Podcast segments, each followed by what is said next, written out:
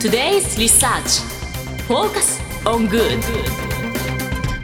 ここからは社会人ならこれだけは押さえておきたいとっておきの情報を教えてもらうコーナー Today's Research Focus on Good です今日は日本能率協会総合研究所マーケティングデータバンク情報コンサルタントの北山ありさんにお越しいただいてます。よろしくお願いいたします。よろしくお願いいたします。北山と申します。北山さん早速ですが、はい、今週のテーマ教えていただけますか、はい、えっ、ー、とインバウンドということにさせていただきました。はい、インバウンドですよ、なんか最近すごいですよね。すごい感じてますねこのインバウンドは、ね、私もまあラジオの収録する時ってホテル泊まることが多いんですけど、そうなんですねあのもう外国人の人の方が圧倒的に多いですねホテル行くと。でそれに伴ってホテルの価格もどんどん上がって。そうか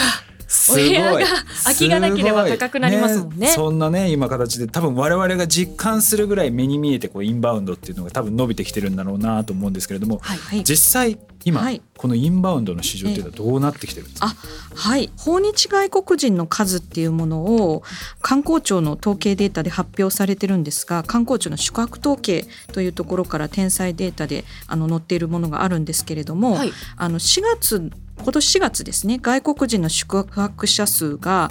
え1038万人泊ということで、え前年同月比の2022年4月と比べてもなんとプラス1854.2%増ということで、パーセントでそこまでいってるんですね。パーセントでそこまでいってるということなんですね。はい、そうなんです。なので2020年の2月以来ですね、外国人の延べ宿泊者数が1000万人を超えるっていうのが初となっているので、かなり多い今までの中でも、まあ、はい、多いということそうですね。今までの中でもかなり多いというところになってきてますね。はい。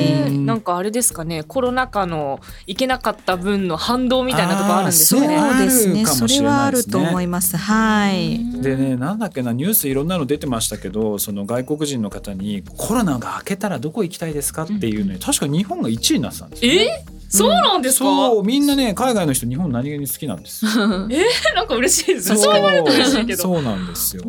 だから日本は多分いろいろこうプロモーションですとか多分国も力入れているからなのかなと思ってはいるんですけど、国が今そのそもそもこの観光、結構この観光立国を目指そうみたいなことも、あのよくメディアでも見るんですけど、はい、なんでこう今これに力を入れてるんですか？あはい。えっと国がですね観光立国推進閣僚会議というのを会議を、えー、設立しておりまして、はい、そちらであの開催された会議の発表内容を確認いたしますと、うん、やっぱりあの観光需要を取り込むことで地域の活性化だったりですとか、うん、あと雇用機会ですね。それに伴ってあの働く人が雇用されるということで増大などの効果が期待できるということと、あとプラスですね世界中の人々が日本の魅力をまあ発見することによって、まあ、諸外国との総合理解の増進も同時に期待できるということでやはりあの一大ビジネスとして国が力を入れていくものになっているという状況ですね。まあでも確かに今11兆円ぐらいですあそうですね。はい。かなり大きな、はい、GDP2% とかそんなもんですね。結構徐々に徐々に大きくなってきてるけどまだまだあの他の国に比べると例えば G7 とかの中でいくと大体 GDP の4%ぐらいが観光に占める売り上げなので、まあ、それからするとまだまだなので伸びしろがかなりあるまだまだいけるんですね。まだまだ。結構な数だと思ったんですけれども。いやいやこれからですよ。はいそうですね。かなり今後その訪日外国人のなんか動向っていうのはどんな感じになってくるんですか、はい、えー、国自体が2025年まで3200万人の訪日外国人を呼び込もうとしてまして、うん、さっき1000万人。これはですね、ね、えっと、そうですね。今年4月の、えー、外国人の別宿泊者数が1038万人泊なんですけれども今後ですね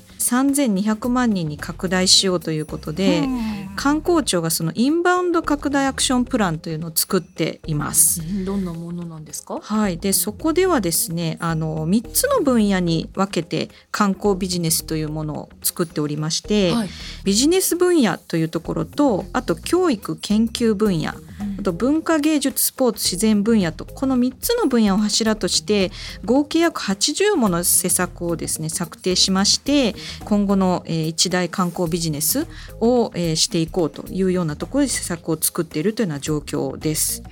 ビジネス目的が、まあ、訪日外国人のその、えー、旅行消費額ということ。2019年が7200億円だったのに対し2025年には約8600億円まで引き上げようとしているですとか。あとはそのまあさっき海外向けコンテンツを含む世界のアート市場の日本のシェアをですね伸ばそうということで今までその県外だった日本の、えー、順位をですね2025年には77位ですねに、えー、引き上げようというところですとかあとスポーツ目的の訪日外国人を2割増しにするために、まあ、スポーツツーリズムを今後発展していこうというなどなど、まあ、いろいろな企画盛りだくさんで施策を展開していこうというようなところになってます。これアート市場っていうのは美術館とかそういう、はい、あそれもあの含まれますね。あとはそのはい漫画も入ります。ねアニメとか、はい、ミュージカルとかそういうものも入ってくるんですか？それはまた違う。でもそれも入ってくるかと思います。あの2.5次元ミュージカルとか、はい、まあ国内でも大変人気なんですけれども、日本のアニメをこの擬人化してというか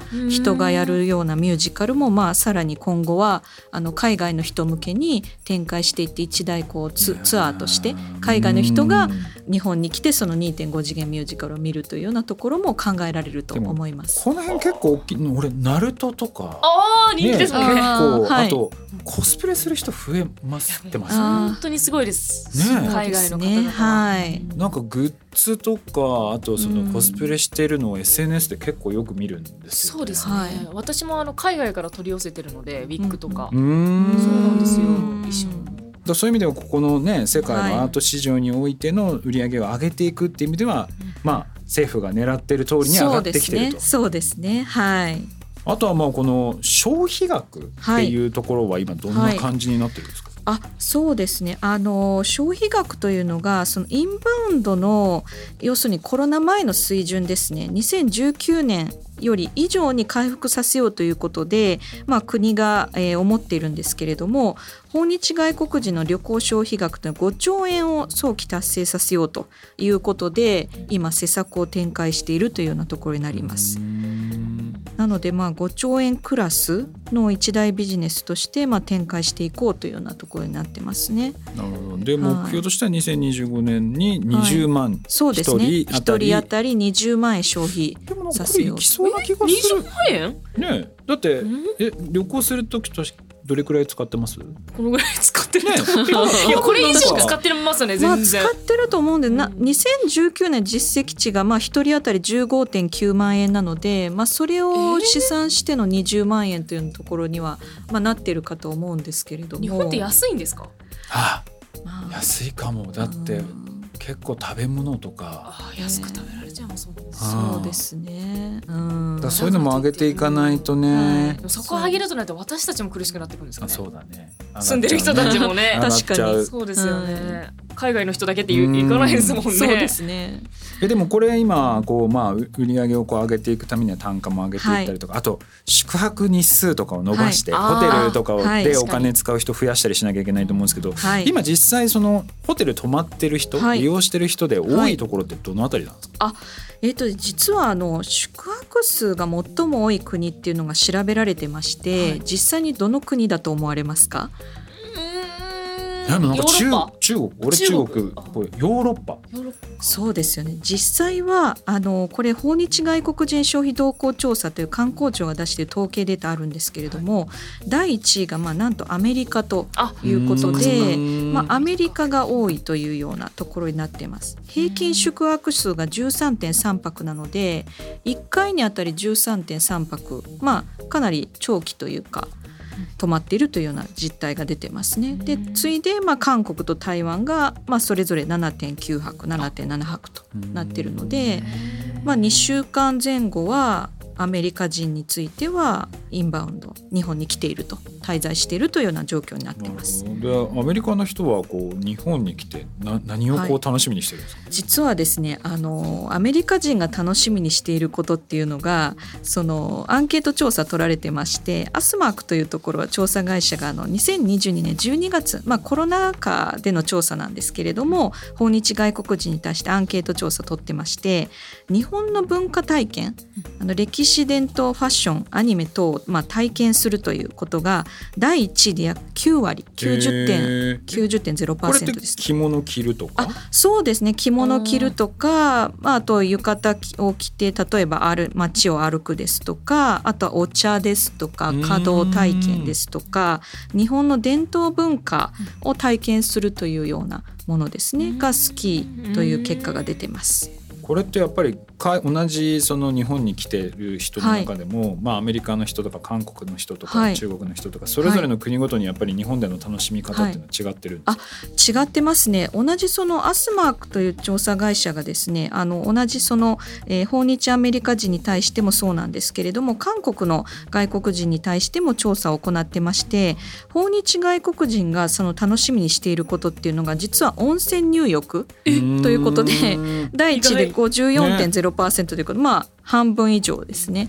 が温泉入浴を楽しみにしているというようなところが出てきてます。へえ。温泉。そうです。なので、まあ、アメリカ人と韓国人でこのように違いが出ているのでこれからのまあインバウンドビジネスっていうのは国籍別で、まあ、外国人の特性や好きなことを把握して、まあ、オーダーメイドというかそれぞれの特性に合わせた形でインバウンドを展開することがまあ重要じゃないかというところになってきてます。ちなみに海外の人が行きたい都道府県ってどこだと思います、はい、ええ私京都とか。ああまあ京都ね。ザ日本京都ね。京都じゃないですか？あれは北海道。北海道？そうそうもう北海道とか結構すごくてもう海外の人ばっかりで。えー、そうなんですか？そういくら丼とか食べるとね4,000円とか5,000円普通みたいな、いやいやいやもうすごい。うなぎですよねすごい高 もう高くなっててそれぐらいなんか人気でね。あとなんだっけこう別荘地とかも今も。軽井沢とかそういうとこですかね。そうですね。そういうところもそうだし、うんうん、まあ北海道も含めてなんかリゾート地のそう合唱が結構売れてるっていうんですけど実際この辺りどうなん、はい、実際はですねあの訪日これが台湾香港人の方に対してアンケート実施した調査があるんですけれどもそこで言うと行きたい都道府県というのがズバリあの北海道第一が北海道ということで、はい、大野さんが正解で、はい、なってます、ね、でもちょっと意外なのが沖縄が低い、はい、沖縄何位ぐらいなんですか？6位。青森に負けてる。あ青森がそこに入るんですか？なんで？ねぶた？あ違う。あのねなんだなんだっけな、お酒？あのお酒もそうだし結構青森って、はい、あの京都にちょっと似た景色場所があって、え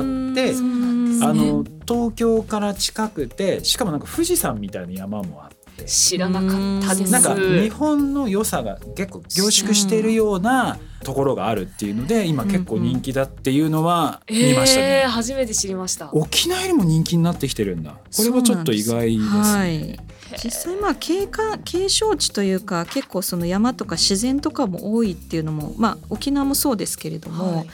かもしれないですね。はい、まあこうやってねいろんな国もあの国の方が日本のね、はい、いろんな各都道府県来てますけどこのインバウンド向けに向けた、この成功事例みたいなものって何かあったりするんですか、えーとですね、インバウンド向けに成功事例というところですと、まあ、やはりあの日本文化日本の文化をまあ体験するプラスその新しいその日本のまあコンテンツというかそういうのを体験する、えー、ところが多くなってきてまして、まあ、一つがそのロボットレストランというのがあの新宿歌舞伎町にあるんですけれどもそこでまあショーをして、まあ、新宿のサラリーマンを元気づけるため最初はそのロボットとショーを組み合わせてショーレストランとしてまあ始まったのがきっかけなんですが。お店に訪れる訪日外国人の数というのが一月に1万5千人以上も来ているということで日本人と比べても総来客者数の8割が外国人ということになってきてます。すごいですねインバウンド。そうですね。ね。はい。どんどん増えていくと思いますけれども、はい、インバウンド市場をまとめますとですねやはりあの、まあ、今後一大ビジネスを展開するには国が、まあえー力を入れていくということになるんですけれどもビジネス教育研究分野文化芸術スポーツ自然分野まで拡大した一大産業というところなので、まあ、外国人の国籍や特性を生かしてですね地域住民と一体となった取り組みが必要というところになってきてます。そうですね。北山さんありがとうございありがましたとうございました。以上 Today's Research フォーカスオングッドでした。それではリスナーの皆さんいってらっしゃい。This program was brought to you by 日本能率協会総合研究所